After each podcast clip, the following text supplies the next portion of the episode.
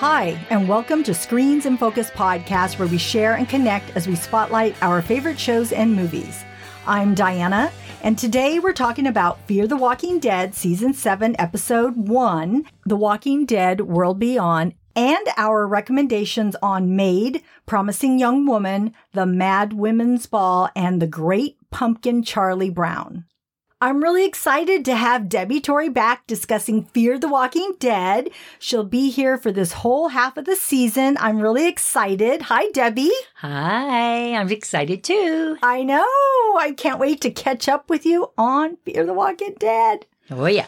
But wow, in this episode, we really see a different Strand. Oh. And it made me wonder how some of these characters and other characters in movies and T V shows that are heroes and villains and how we see them. As we were discussing, sometimes we see someone that, like Breaking Bad, and we see Walter White, who we root for at times, but he is a villain, right? Oh, yeah. So I thought that was a perfect question of the day, hero or villain? Question mark. What do you think? Oh, boy, villain for sure. Really? Yeah. You know, I used to love him. Well, actually, I still love him, but um, I was just flabbergasted at his behavior. But boy, uh, you know, crazy times. So, yeah. But he sure loves being the top dog. Yeah. Are we talking about Strand? Yes. Okay, I just want to make sure. I'm like, are we talking about Strand? Are we yeah. talking about Walter White? Oh, oh, no, Strand. I, I didn't know if I confused the issue. That's why I was asking. Wow. Okay. I was, I was, you know, I'm not even sure because my first gut reaction is to say hero because I think of Rick, right? And I think, oh, Rick's a hero. But we've often talked about in The Walking Dead and Fear the Walking Dead how lines can be blurred. Definitely. We see Negan as a villain, but then we see, and we kind of like him in mm-hmm. The Walking Dead. So here we have Fear the Walking Dead, and here we go with Strand, and oh, I don't know, but there is certain lines you He's shouldn't a jerk. cross, He's right? A jerk. And so, oh my gosh, so hero or villain for me, I see Strand as a villain right now, but I prefer to see a hero. We want to know what you out there think. Let us know, hero or villain. You can leave us a comment on Twitter at in underscore screens or on Instagram and subscribe to our website. The links are in our show notes.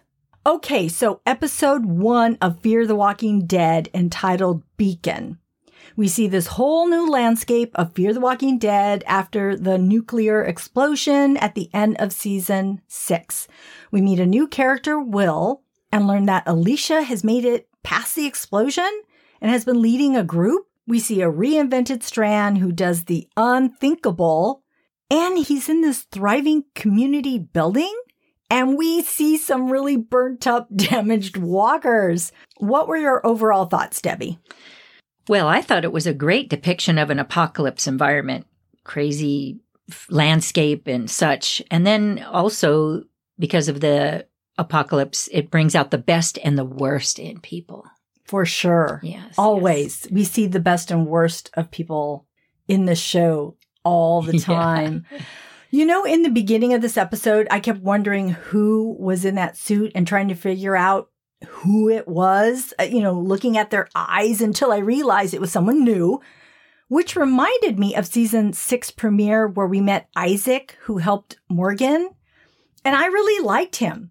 And I really admire how the writers and the actors are able to introduce these characters and make them so engaging and likable. I really liked Will and was excited that Alicia might have this love interest, although I know there's still Wes. Which is funny because Alicia seems to have these love interests with men who have one-syllable names, and they both start with W. Oh, my God. Right? Yeah, that's funny. Wes and Will. Anyways, back to Will. I was so in it with him while he was looking for the food, and I felt his desperation and hopelessness, and I felt for him. You know, he was ready to give up, but then he saved and picked up by some people as he wonders who they are and we wonder who they are. And then after decontaminating him, they bring him to Strand and feed him a huge pile of spaghetti. Yes. And like you, I too was wondering who that masked person was. And I felt his desperation as well. Boy, and then Strand. Oh my gosh, he's such a jerk. And the extravagance of his, of, you know, Victor's world and, and the regime, it, to me, it was just disgusting. And then how the guy who lived there first, by the way, just gave up. He seemed to just give up and give in and, and uh, let Strand take over. So he must be a little weak or something. Um, and then I, I also was thinking, where did, where did all these other people come from? And how come they're not burnt or damaged, you know, um, so they must have been close by and, and in a safe spot not to be affected by that blast. But and then uh, I, I, I kind of like how he wears his military outfits. You know, he's he, he's so um, flamboyant. He and is. He's such a narcissist. Oh, my gosh. Uh, and also, if if we didn't have history with Strand, I would say, oh, boy, here we go. Another cuckoo villain. For sure. And then I, I thought it was interesting that he, he said a few times, I have everything I need, you know, in his his way. And then I, I loved it when he had that umbrella and he's walking around with the umbrella. I'm like, oh my gosh, Strand, only you. um, and and then I thought it was odd that he took went away from his compound to search for Alicia, but mm-hmm. but of course that's part of the story. So, and then at times he dropped the accent and the flamboyant speech that he had, and then it returned it, it back in the end of the mm. movie. So anyway, you know, just uh, his character is, he's very good at his character. Yeah. I've wondered too about him leaving the compound, but I thought, well, he's been out in the world. He knows how to get along and how to survive. Yeah, so, yeah. Um, but I did wonder about that too. And I also wondered about that, um, the historian that he had met at the end of season six, about him just giving up yeah. everything, all yeah. those works of art and just the whole place that used to belong to him. Yeah. But he believes in Strand, I guess. I don't know. You know, and I kept wondering about Strand. Like, he's become warped. Did he fall off a horse or did a bullet graze his brain? I, I don't know. Oh, boy. That's he's, a- yeah, he's so steadfast mm-hmm. in his belief that his gut instinct of being selfish is what allowed him to live. Yeah, totally. He's gone to the dark side. And I think Ginny ignited these thoughts and feelings and brought them to the surface. And it makes me think of Ghostbusters and how the ghosts feed off that negativity and it's all, you know, bubbling up. And I don't know. But I do want to say that Coleman Domingo is so good as oh, Duran. Yeah. Yes. He's so good. Definitely. Throughout the episode, I didn't like his way at all, but kept thinking that somehow maybe Alicia can bring him back. He was so good when he was with Nick, Madison, and Alicia. So yes. the whole Clark family had an impact on yep, him. Yep. And I think he sees it as a weakness now. But really, I think it was his strength. That is why he survived thus far. Mm-hmm. And I was really shocked by Strand's action, that he didn't care about this guy and how much he wants Alicia to just stay away from him. There's something deeper here. Yeah, yeah. And that it was by his hands that he threw Will over the edge to his death. It was shocking. Uh, yeah. Yeah. And I know we're going to continue to see Strand as the bad guy because I'm sure he's going to have his run-in with Morgan. And Alicia. Yeah. Oh, she'll whip him back into shape. Yeah. But I, you know, I don't think he's going to try and kill Alicia right away. I mean, no, he, he no. still cares for her. That's why he wants her to stay away. He doesn't want the impact of her. Where with Morgan, I think he already tried to kill him once. And I thought, I thought, in season six, when he tried to kill him, I thought that he thought Morgan would get out of it. He was just leaving him to fend for himself. Well, that didn't, that scene didn't make sense to me either. Not to go back on that episode, but yeah, I, that scene did not make sense to me. Why would Strand do that. But now, but now I'm wondering, did he, he, maybe he does want Morgan dead. But why? Maybe because he doesn't want him to get in his way. He wants to mm-hmm. keep doing things the way he does them. Yep. He said, you know, he tells that other guy that Morgan failed. He couldn't do what I'm doing. Yeah, but it's not a reason to kill him. I know. Yeah, yeah. Kind of strange. But, I mean, here he killed Will just because he doesn't want Alicia to, he wants Alicia yeah. to have no reason to forgive him. Yeah. Crazy. Yeah. What other thoughts or tidbits did you have, Debbie, in this episode? Well, that possum in the beginning was so gross. And then he eats it. Oh, ugh, ugh. Oh, he had to eat, though. Yeah. And then some other things. I, I didn't see consistency on wearing the masks. So I, I need to do a little research on, you know, fallout after a nuclear bomb or something toxic, because it just seemed like they would wear them and not wear them. And I'm like, either you can breathe or you can't. You can breathe inside and you can't breathe outside, so you wear the mask or not. But I, I just thought there didn't seem consistency with wearing the masks. And then uh, the medallion, I, I was trying to understand the importance of it. Strand um, really needs to keep that medallion for himself, but obviously it means a lot to him. And we're, we're probably will find out. But yeah. Well, I think at least one thing is that we know it's his connection to Alicia. Yes, yes, yes. And then I loved, uh, I actually liked when Strand um, did the, he had the two-handed fighting with the walker. And, and I thought actually he and Will were going to be in a good place. But boy, were we surprised after that. Yeah. And then the other thing, back to the mask thing, is how can a horse breathe? How can the horse survive and breathe? But we obviously can't put a mask on a horse. But so sorry to keep bringing the mask thing up. But anyway, um, I, I just thought it was interesting that the horse was able to breathe. I thought the same thing, Debbie. So you're not far off. I thought the same exact thing. Um, thought the horse is trotting along. It breathes in just like the rest of us. You know, it's going to die just like everybody else. Um, so from what I gather, they can breathe a little, somewhat out, but you just can't breathe too long out there. Oh, hmm. So, okay. That's my interpretation of that. And then, uh, the padre, did I miss something, or was there a reference in a past?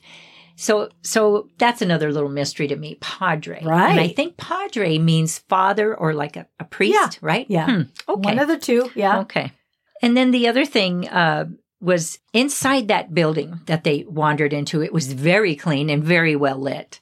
So that I thought, well, that's kind of a contrast to everything else that we've witnessed, except, of course, his, his uh, building that he stays in. And then who is that creative and could make a perfect sketch of Alicia and then the moon or the sun or whatever that oh, is. Oh, I know. I'm like, whoa, somebody's got to be pretty darn talented. And where do they get the material? And how did they have the time to make this sketch? And what does it mean? So maybe I like read way too much into this. No, stuff, I think those are all yeah. important also. But I think that facility is where Teddy and that whole crew were. So they had a lot yeah. of um, oh, yeah. time. Well, also material, well, I don't know about time because this is after the blast, but I'm thinking they have the supplies. I would think they have the supplies. Oh, okay. Whether they have the time, I don't know. Okay, so the visual, Alicia's locked somewhere in this facility, and then those other people were in a different part of it? I Maybe. Okay. I don't right. know either. We don't know yet. I'm like, ah, I want to know. I'm wondering too. Yeah, yeah. But then the, you know, and finally Strand, I guess, comes to the conclusion that, you know, he needs Alicia. And then they light the beacon. And then, boy, all of a sudden with a, a quick switch, he's back to evil dude and he tosses poor Will. Holy cow. Strand can lead alone. Yikes. Well, not alone. He has all those well, other people. Well, of course, but yeah. in his mind. Yes, exactly. uh, he can be alone as the leader. Yeah, yeah. A lone leader, I suppose. I don't know. But I I was really glad to see that Alicia appears to be alive and well. Yes, yes. Because at the end of season six, I kept thinking, how is she going to get out of this cell? I was really worried about that. But they are in a place that was away from the blast, or at least covered. So the people that survived, I guess, or like you said, living in another area in the of bunker. Where she was at, yeah. could get her out.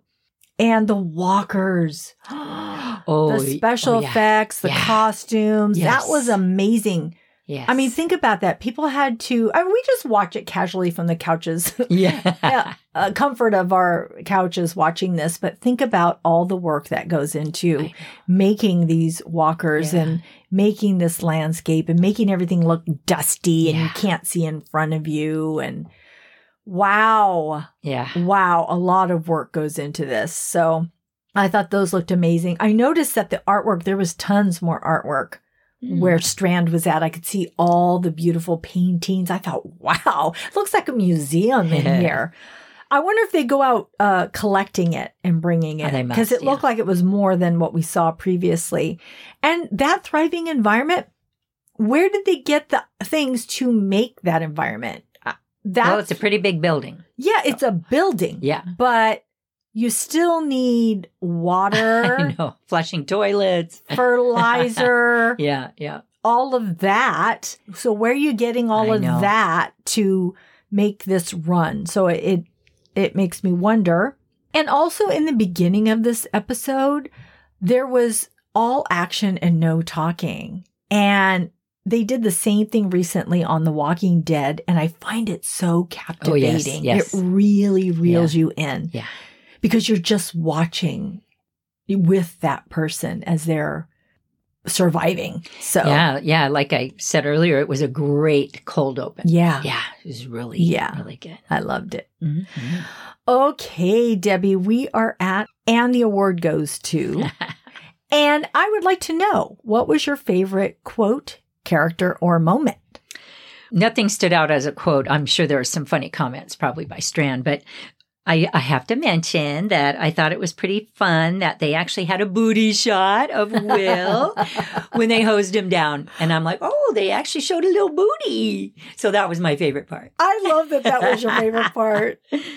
I love it, Debbie. That's so you. And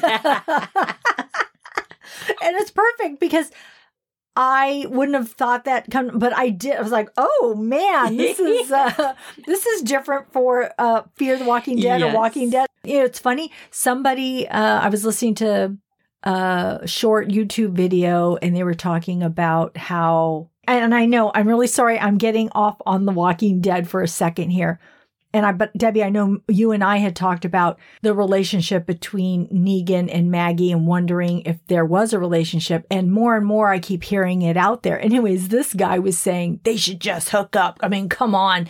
They're like, but The Walking Dead never does anything like that, and they should do it because that would really be a storyline. And uh, there haven't really been any scenes. The only scene that this guy remembered was when Shane and Lori had their sex scene at the very first uh, season.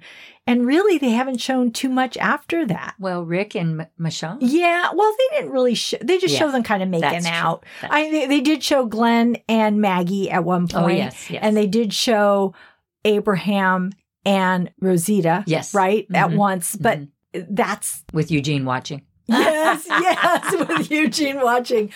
But other than that, it hasn't oh, happened. Oh, and the governor. Oh, yeah, yeah, the governor. I know. What's her name? That's all on The Walking I Dead. Know. So, oh, that's right. So, I'm Fear sorry. hasn't, I mean, they've had some romantic things, but.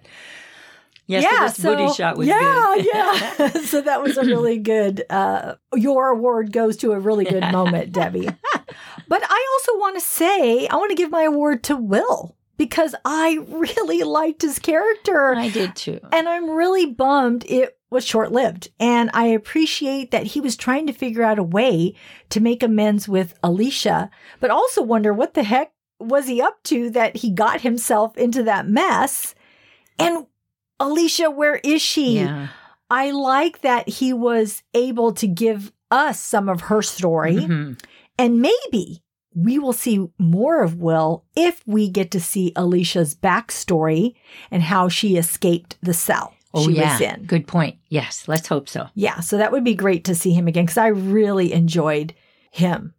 I thought he was a really good character. Mm-hmm.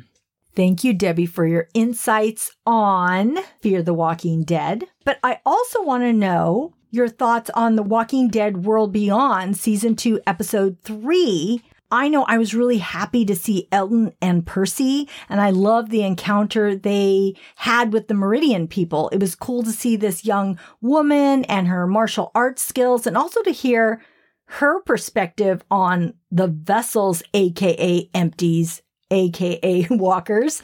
I really thought Elton was bit by that empty, and I forgot that his suit was bite repellent. I, I did really did. I was like, oh my God, it's biting him. Um, and I was also glad to see that Hope kicking it into action and getting Huck to help her go find Iris mm-hmm. and Felix.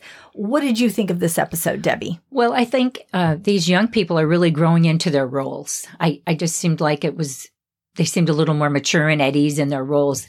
Um, I thought it was pretty entertaining. The one thing that kept distracting me was Hope's cheeks. It seems like she's either had her wisdom teeth pulled and her cheeks are puffy, or she's gained some weight in her face.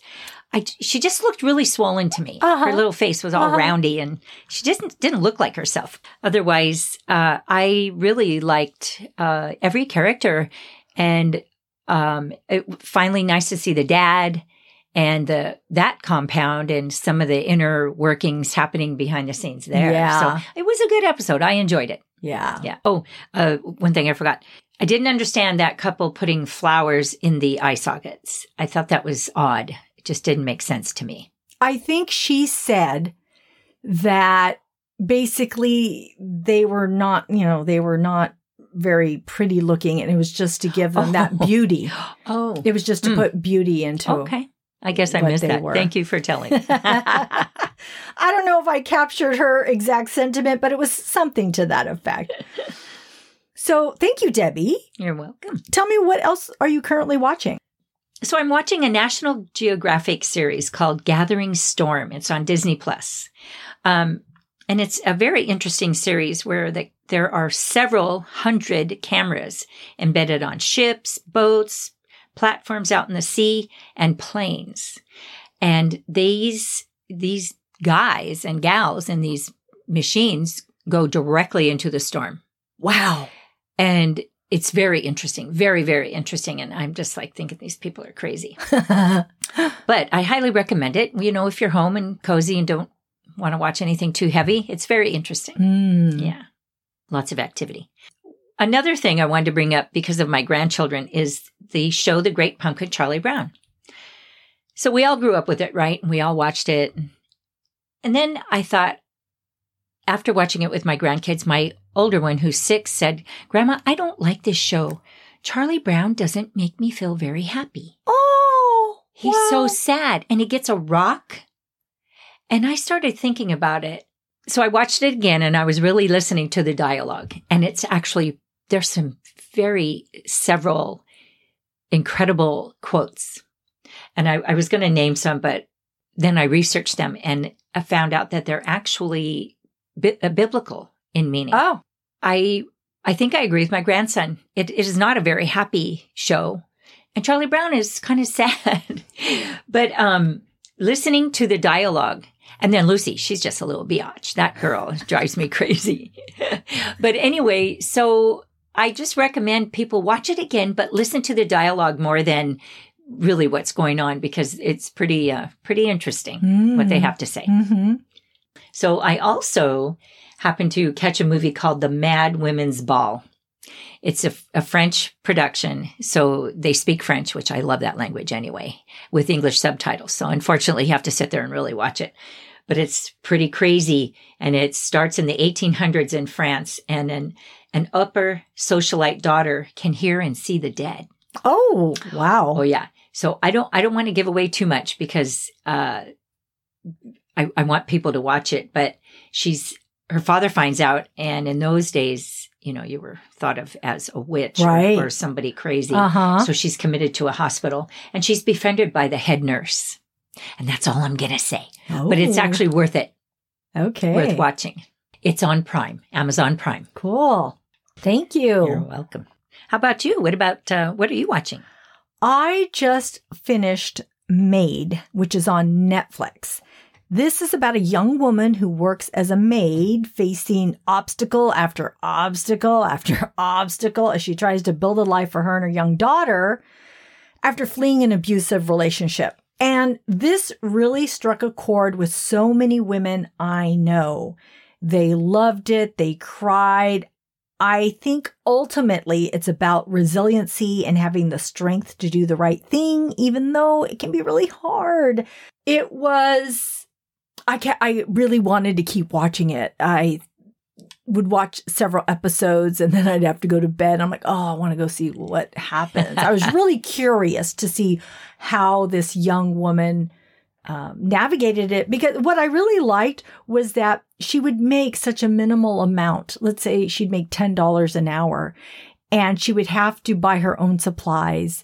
And so you would see off to the side of it go ding, and it would say, uh, let's say she worked four hours, it'd be forty dollars. And then it was, then you'd see her go to the store and it'd be like minus, you know, twelve fifty. And then she put gas five dollars and it'd be a minus five. And then she would go to buy something else and then it would go, but like, like she ran out of money and she'd put it back. So it was really kind of cool. It would kind of keep this tally of in her mind what she could afford and what she couldn't oh afford. Oh my gosh. It was really heart wrenching is, you know, it was those, one of those things where you can't get a job unless you have an address, but she doesn't have anywhere to live until she gets, can, give a paycheck to show she has a job. And it's like, you know, what comes first, the chicken or the egg? Oh boy. You know, you're, you, you can't get ahead because no one wants to give you housing and no one wants to offer you a job. And, um, it's just showing a lot of struggles. And so I think it just brought it to light, but it's interesting watching her clean. I was sort of inspired. I'm like, I never clean that good. So I got my scrub brush this weekend and I was like scrubbing things. I'm all, I feel like the maid. And I was scrubbing away. Is it a feel-good movie? No, okay. Not really. It's just, it's about her struggle. Okay. And, well, in a way, I mean, she, it shows her resiliency to keep going. So yes, in that regard, yes, it's, you know, but it does show her struggles and what she has to go through. So if you're feeling all sad or melancholy, don't watch it. It's not the saddest thing, but it's not uplifting. You know, it okay. has it has some of both. Let me just okay. put it that way. But I feel like the characters are really relatable. Her mother is played by Annie McDowell. Oh, I love her. And what's funny, I didn't realize this, but the main character is Margaret Qualley. That's her daughter. So this was oh. mother and daughter, and I had no idea until I was at the end. And her mother is bipolar. And so her mother can't really help her out oh, all the time. Boy. And so they show that struggle. Wow. And she has issues with her father. And of course, her boyfriend, or I think it's her husband, uh, the father of her child, you know, she has this relationship that's abusive. And, but they show him also trying to get help. So I, I like that it feels realistic. Wow. Like the, the boyfriend, the husband, which I really like that actor, by the way, he has his ups and downs and you kind of feel for him at times. Like you want him to succeed and you're like, oh, but he's trying, he's trying. But wow. you know that she can't go back because they're just not meant to be together. But Uh, I'm not going to give away too much more. You should just watch it. Ooh, I'm going it's to. It's pretty good. It's on Netflix. I also watched, finally, Promising Young Woman on H B O Max. Carey Mulligan is so good in this movie. Uh, it has multiple Oscar nominations and one for Best Original Screenplay. She plays a young woman traumatized by past events, seeking vengeance. It's very original and shocking, fun and thought-provoking. I kept thinking about this movie days after watching it. It was really good. The way she seeks her vengeance is really interesting. And you think, oh my God, is she really going to do that? And she goes there on certain things. So uh, that's why I said it's very different. It's not like just what you would expect. It's not predictable. It's not predictable okay. because you would think, oh, she's probably not going to do that. Oh my God, she's doing that. Oh, I can't wait. Very good. I mean, like I said, she was nominated for Best Actress in this, uh, for this movie. And she was supposed to be the favorite to win. Uh, but she did lose to Frances McDormand, which in Nomadland, which I loved that movie. And so, but, you know, there's multiple great actresses in so many good movies. So I would totally recommend this. Okay. It's on H B O Max. Okay, Debbie, thank you, thank you, thank you for all your insight on Fear the Walking Dead, yeah. The Walking Dead World Beyond, and your recommendations. I'll be sure to check them out. All right. Thank you You're for joining welcome. me. Had fun. So that's our show. Thanks for tuning in. We are grateful you tuned in, and we hope something we said today resonated with you and gave you a chuckle, some happiness, some positivity, or inspiration. Please subscribe to our website and follow Screens in Focus and tell a friend. We would love more members of our T V club. You can rate and review the podcast on Apple, Stitcher, or wherever you get your podcasts. This will help other listeners find us. We'll be uploading new episodes in a couple of weeks. Next show will be on Fear the Walking Dead, Season seven, Episodes three and four. You can find our website listed in our show notes. See you next time. Bye. Bye.